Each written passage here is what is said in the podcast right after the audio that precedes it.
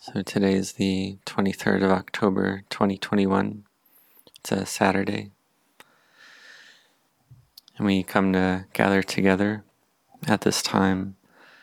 And tomorrow is the Katina ceremony. And this uh, Katina, which happens at monasteries around the world, has a very important meaning, which is harmony. And we see that the harmony of the Sangha gives rise to happiness. In Pali, we say Sukha Sanghassa. And so, Sukha meaning uh, happiness. And so, that harmony of the Sangha gives rise to happiness. And this is something of great importance. Because when we have harmony already, then whatever we do will succeed and prosper and some things that are difficult become easier. And we look to the origin story of the Katina ceremony. There were 30 monks who were uh, anagamis, had realized the third stage of enlightenment, of non returnership, but they had not yet realized arahantship and they needed to listen to the Dhamma of the Lord Buddha in order to realize full awakening, in order to realize arahantship. And they were coming from the city of Pawa and trying to make it to Jetavana Monastery where the Buddha was residing. But we have to recall that in those days, in the time of the Buddha, travel was much more difficult than it is nowadays. So they were in a hurry to reach Jetavana Monastery for the rains retreat so they could listen to the Dhamma every day. But they didn't make it in time, so they stopped and spent the rains retreat in the town of Saketa.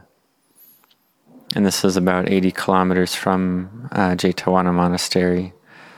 So we see that it was uh, too difficult, too far, given the difficulty of travel in those days. But once the monastic rains retreat was finished and they were able to travel again, then they went to pay their respects to the Lord Buddha. And the Lord Buddha taught these 30 monks, and all 30 monks were able to realize arahantship on that occasion. But the Buddha observed their robes and saw that their robes were old and falling apart. And so the Buddha felt loving kindness and sympathy for these 30 monks. And so the Buddha gave an allowance that at the end of a rains retreat, there can be a katina ceremony, that the monks don't have to immediately uh, go travel, but they can have the katina ceremony, which is a way to mark uh, the harmonious living together of the Sangha. And at minimum, there needs to be five monks living together in order to have a katina ceremony. And it's something that's not easy to find. It's difficult to find five monks uh, living together for the monastic rains retreat, something that's not easy to get at all. And it's also not easy to get or to find a Buddha arising in the world. This is something that's very uh, difficult to have arise, to have a fully self awakened Buddha to come teach the Dhamma in the world is something that's extremely difficult to find. Because the Lord Buddha needed to build his spiritual perfections, his parami, over countless lifetimes as a bodhisattva in order to have his parami be full, in order to realize fully self awakened Buddhahood. So, this arising of a Buddha in the world is incredibly difficult and rare and it takes countless lifetimes uh, to achieve.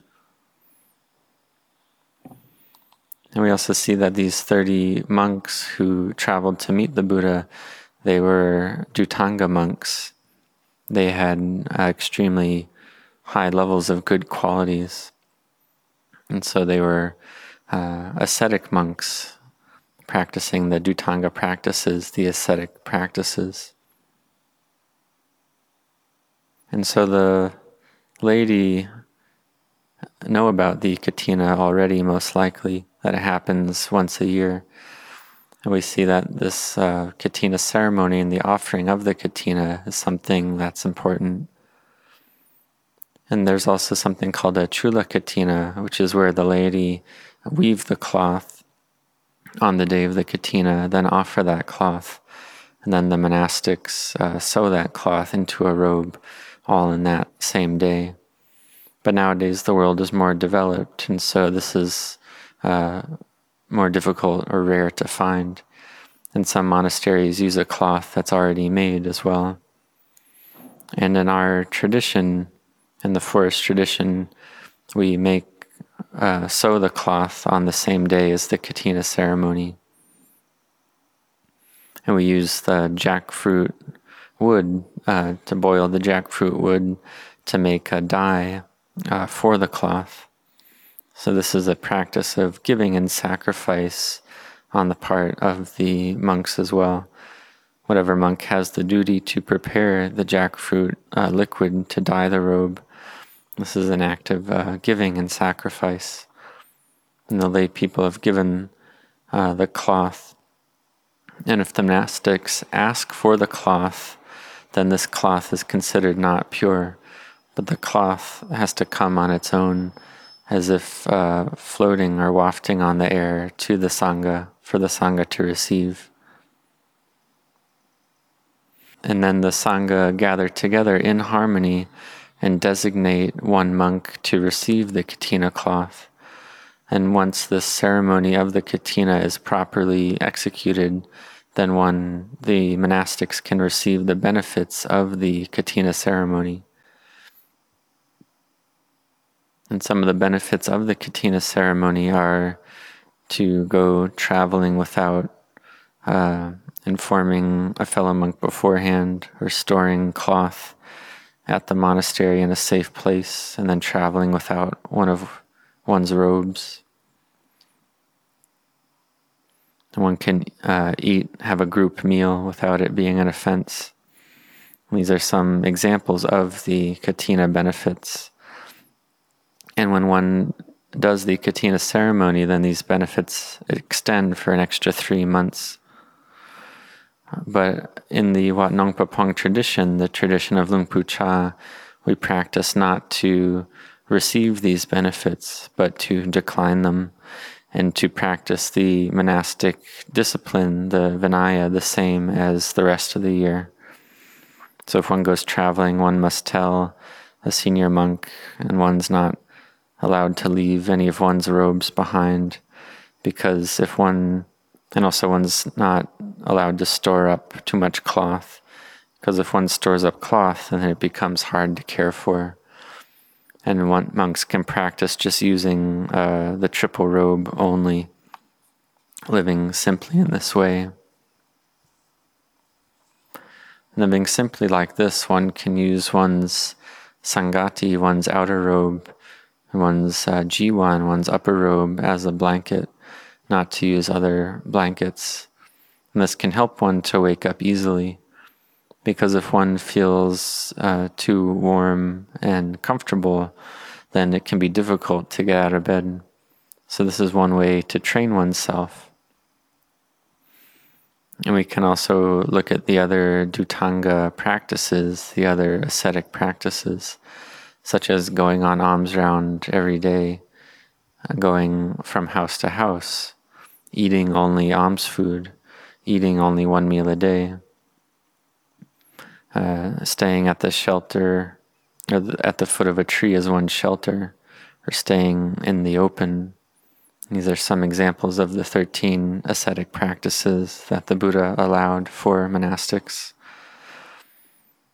And so we have this term of uh, Dhutanga monk or Kammatthana monk, and a kammatthana monk is a monk who needs to have a kammatthana, a meditation object with them, such as the five parts of the body the hair of the head, hair of the body, the nails, the teeth, and the skin. In these, this group of 30 monks that gave rise to the Katina allowance at the time of the Buddha, they were kammatthana monks. And when they listened to the Buddha, on that occasion, their minds were able to gather together and they realized full awakening. They had harmony externally and they had harmony in their minds as well. And with their minds harmonious in this way, they are able to understand the Dhamma. And so for ourselves, we practice the Dhamma every day, but we may yet only have a little bit of Dhamma understanding. We can contemplate a cup or a glass and understand that this designation, calling it a glass, is merely a convention. It's just a name. There's a name in English, a name in Thai, a name in Spanish, a name in Portuguese, and so on. So we have to understand this point that in truth, a glass is not a glass. In Thai, it's called uh, geo, and in English, it's called a glass. So we understand that these are just names. And when we look more deeply, we see that there's really nothing there. They're just the elements of nature. And so, if we know and understand this clearly, then our minds can gather together the path of virtue, collectedness, and wisdom, sila, samadhi, panya, it gathers together in the mind with harmony, then we can understand clearly. This is uh, an energy and strength of mind.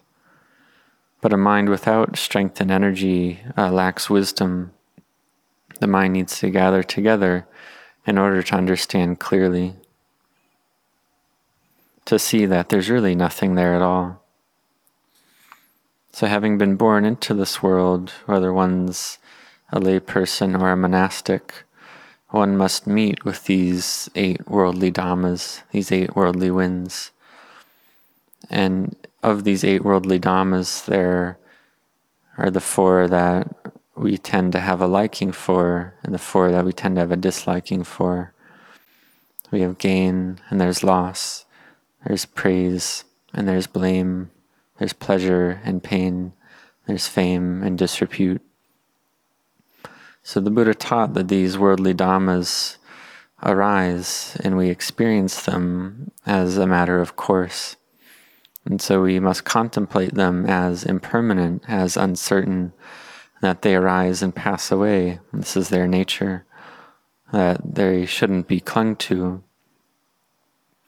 And we have to understand that in the world that we must receive these eight worldly dhammas. When I was with Luang Pu Chah, he taught the Dhamma that when he received a royal title,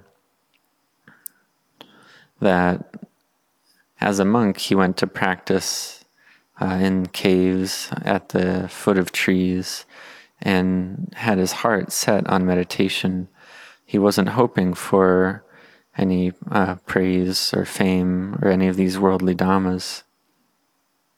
But because he practiced well, this give, gave rise to fame and popularity and therefore the the king had the faith to offer him a, a royal title. And Luang Chah said that it's like the rain. The rain's uh, falling everywhere, and you can't stop the rain just with your two hands.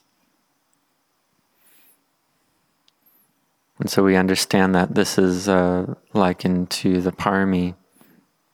You can't stop the rain just with two hands. And so Luang Pu Chah received this royal title.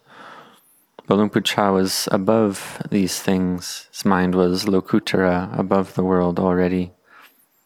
Just practicing in caves and at the foot of trees. He had no desire for any kind of title or fame in this way. But if we look at the virtues and qualities of Luang Pu Chah, we see that he was worthy of receiving such a title which would uh, bring benefit and help him to build even more uh, benefit and goodness. We see that in his heart, he already had, as a great teacher, he already had goodness full in his heart, but it helped him externally.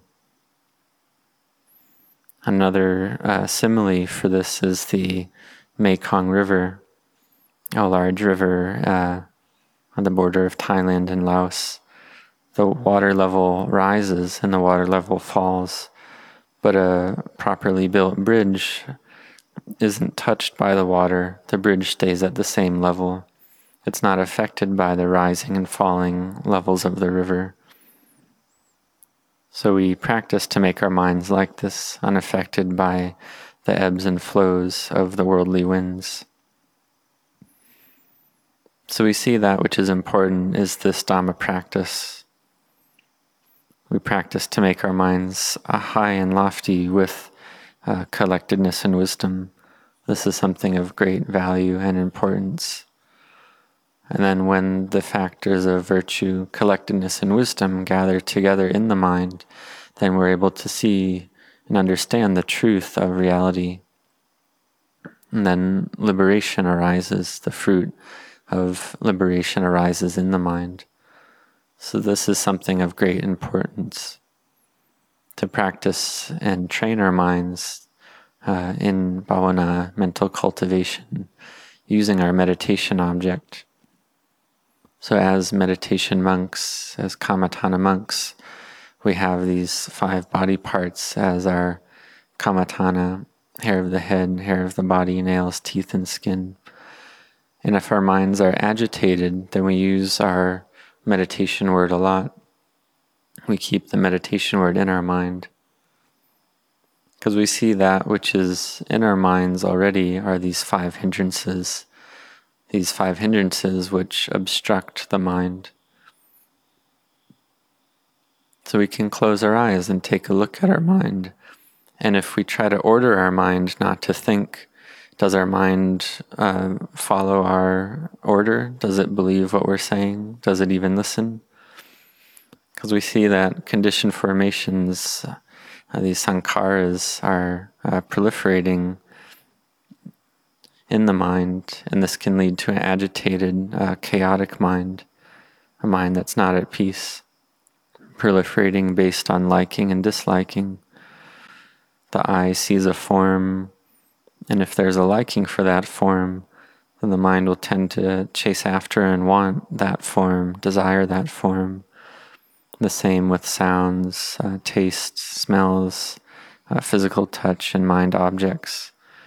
And if it's something that we don't want, then we want to run away from it. We want to push that experience away. Or we seek out uh, sleep, or depression arises in the mind, or we have doubts about everything. So, this is normal for the human mind to experience these various obstructive states, that which obstruct goodness to arise in the mind. So therefore we need to train our minds with our meditation object of Buddha, Dhammo, Sangho. And when we have this meditation object firmly established in our mind, then the five hindrances can't arise. Then we give rise to khanika samadhi, momentary collectedness, and Upacara samadhi, uh, neighborhood collectedness.